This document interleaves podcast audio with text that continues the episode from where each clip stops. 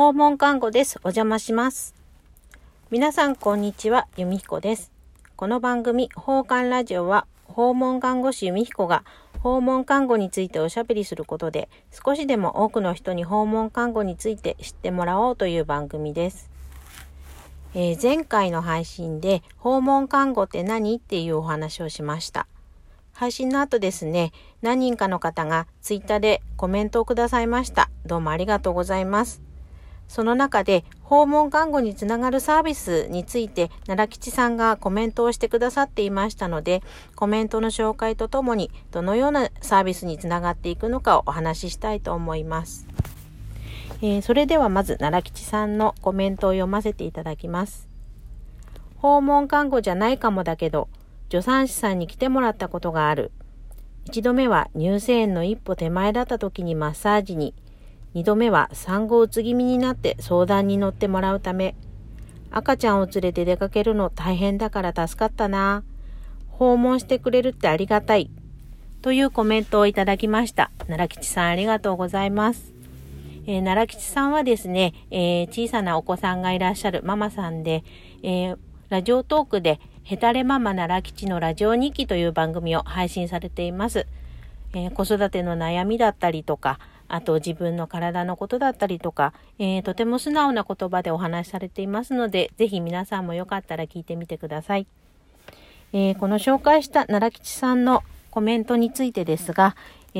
ー、多分訪問看護ではなくて、え行政のサービスのえー、困った時に助産師さんに来てもらうというのを、え、お使いになったんだと思います。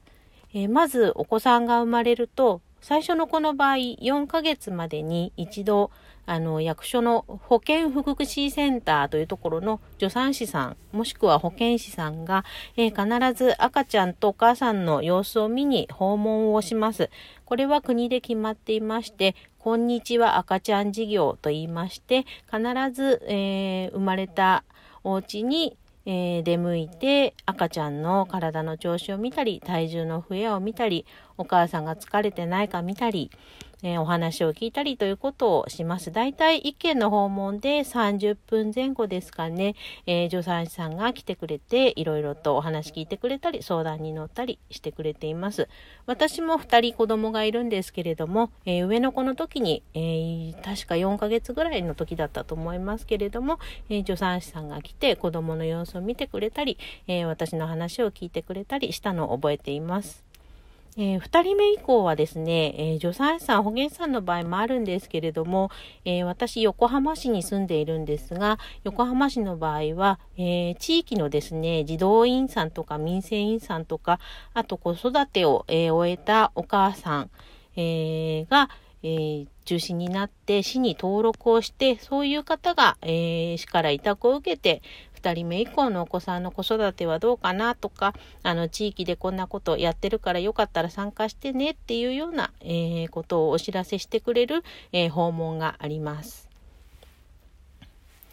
えー、奈良吉さんが受けた、えー、入選一歩手前だった時にマッサージをしてもらったり、えー、うつ気味になって相談に乗ってもらったっていうのは、多分保健センターの助産師さんがえー、相談に乗ってくれたと思います。これは本当に、えー、困った時に役所にお電話をして、えー、こんなことで困ってるんですけど相談に乗っていただけませんか？ということで、え助産師さんが訪れてくれたのだと思います。えこの場合は本当に困った時、声をかけた時のサービスになるので、え訪問看護とはちょっと違います。えただ、えーその時に助産師さんが訪問して、こう継続的に関わっていくことが必要だなとか、えー、あとは病院を紹介して、病院にかかった時ですね。病院にかかった時に病院の先生が、あ、この人は看護師さんとか助産師さんに定期的に訪問してもらって、えー、いろんなこ相談に乗ってもらったり、時には病状の変化を見てもらったり、お薬の管理なんかもちょっと一人では大変そうだなって思った時は、えー、訪問看護の指示というものが、えー、訪問看護ステーションの方に依頼とともにあります。そして初めて訪問看護ということで、訪問看護ステーションの看護師や助産師がお母さんのところに行って訪問ができるというふうにつながっていきます。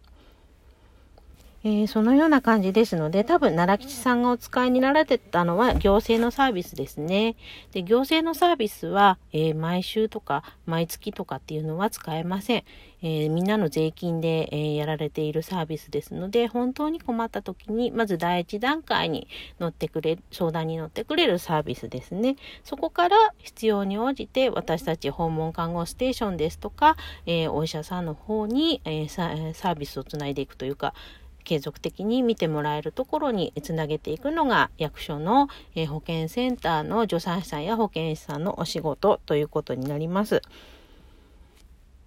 えー、お年寄りの場合も同じでですね、役所の方に相談に、えー、来られた時に保健師さんや介護保険の窓口の方が、ああ、これは訪問看護師さんが入った方がいいなと思えば、えー、介護保険の手続きなとかケアマネージャーさんの紹介をしてくださってそのケアマネージャーさんから私たちの方に依頼が来てで私たちが、えー、当か、えー、利用者さんが、えー、先生の方に、えー、訪問看護を受けたいんですがということをお話しして指示書というものを、えー、書いてもらいます。その指示書がないと訪問看護というのは、えー、サービスに入ることができませんので、えー、そして初めて契約をしてサービスが開始というふうになります。えー、そのような流れです。えー、役所とも、えー、私たちつながっています。役所に情報提供をすることもありますし、役所の方からこういう方がいるんだけど訪問看護に帰ってくれないかっていう依頼を受けることもあります。えー、市町、市区町村ですね、役所とか、あと病院、あとは、えー、ケアマネージャーさんがいる、えー、居宅介護支援事業所っていうとこが私たちの主なつながる場所になります。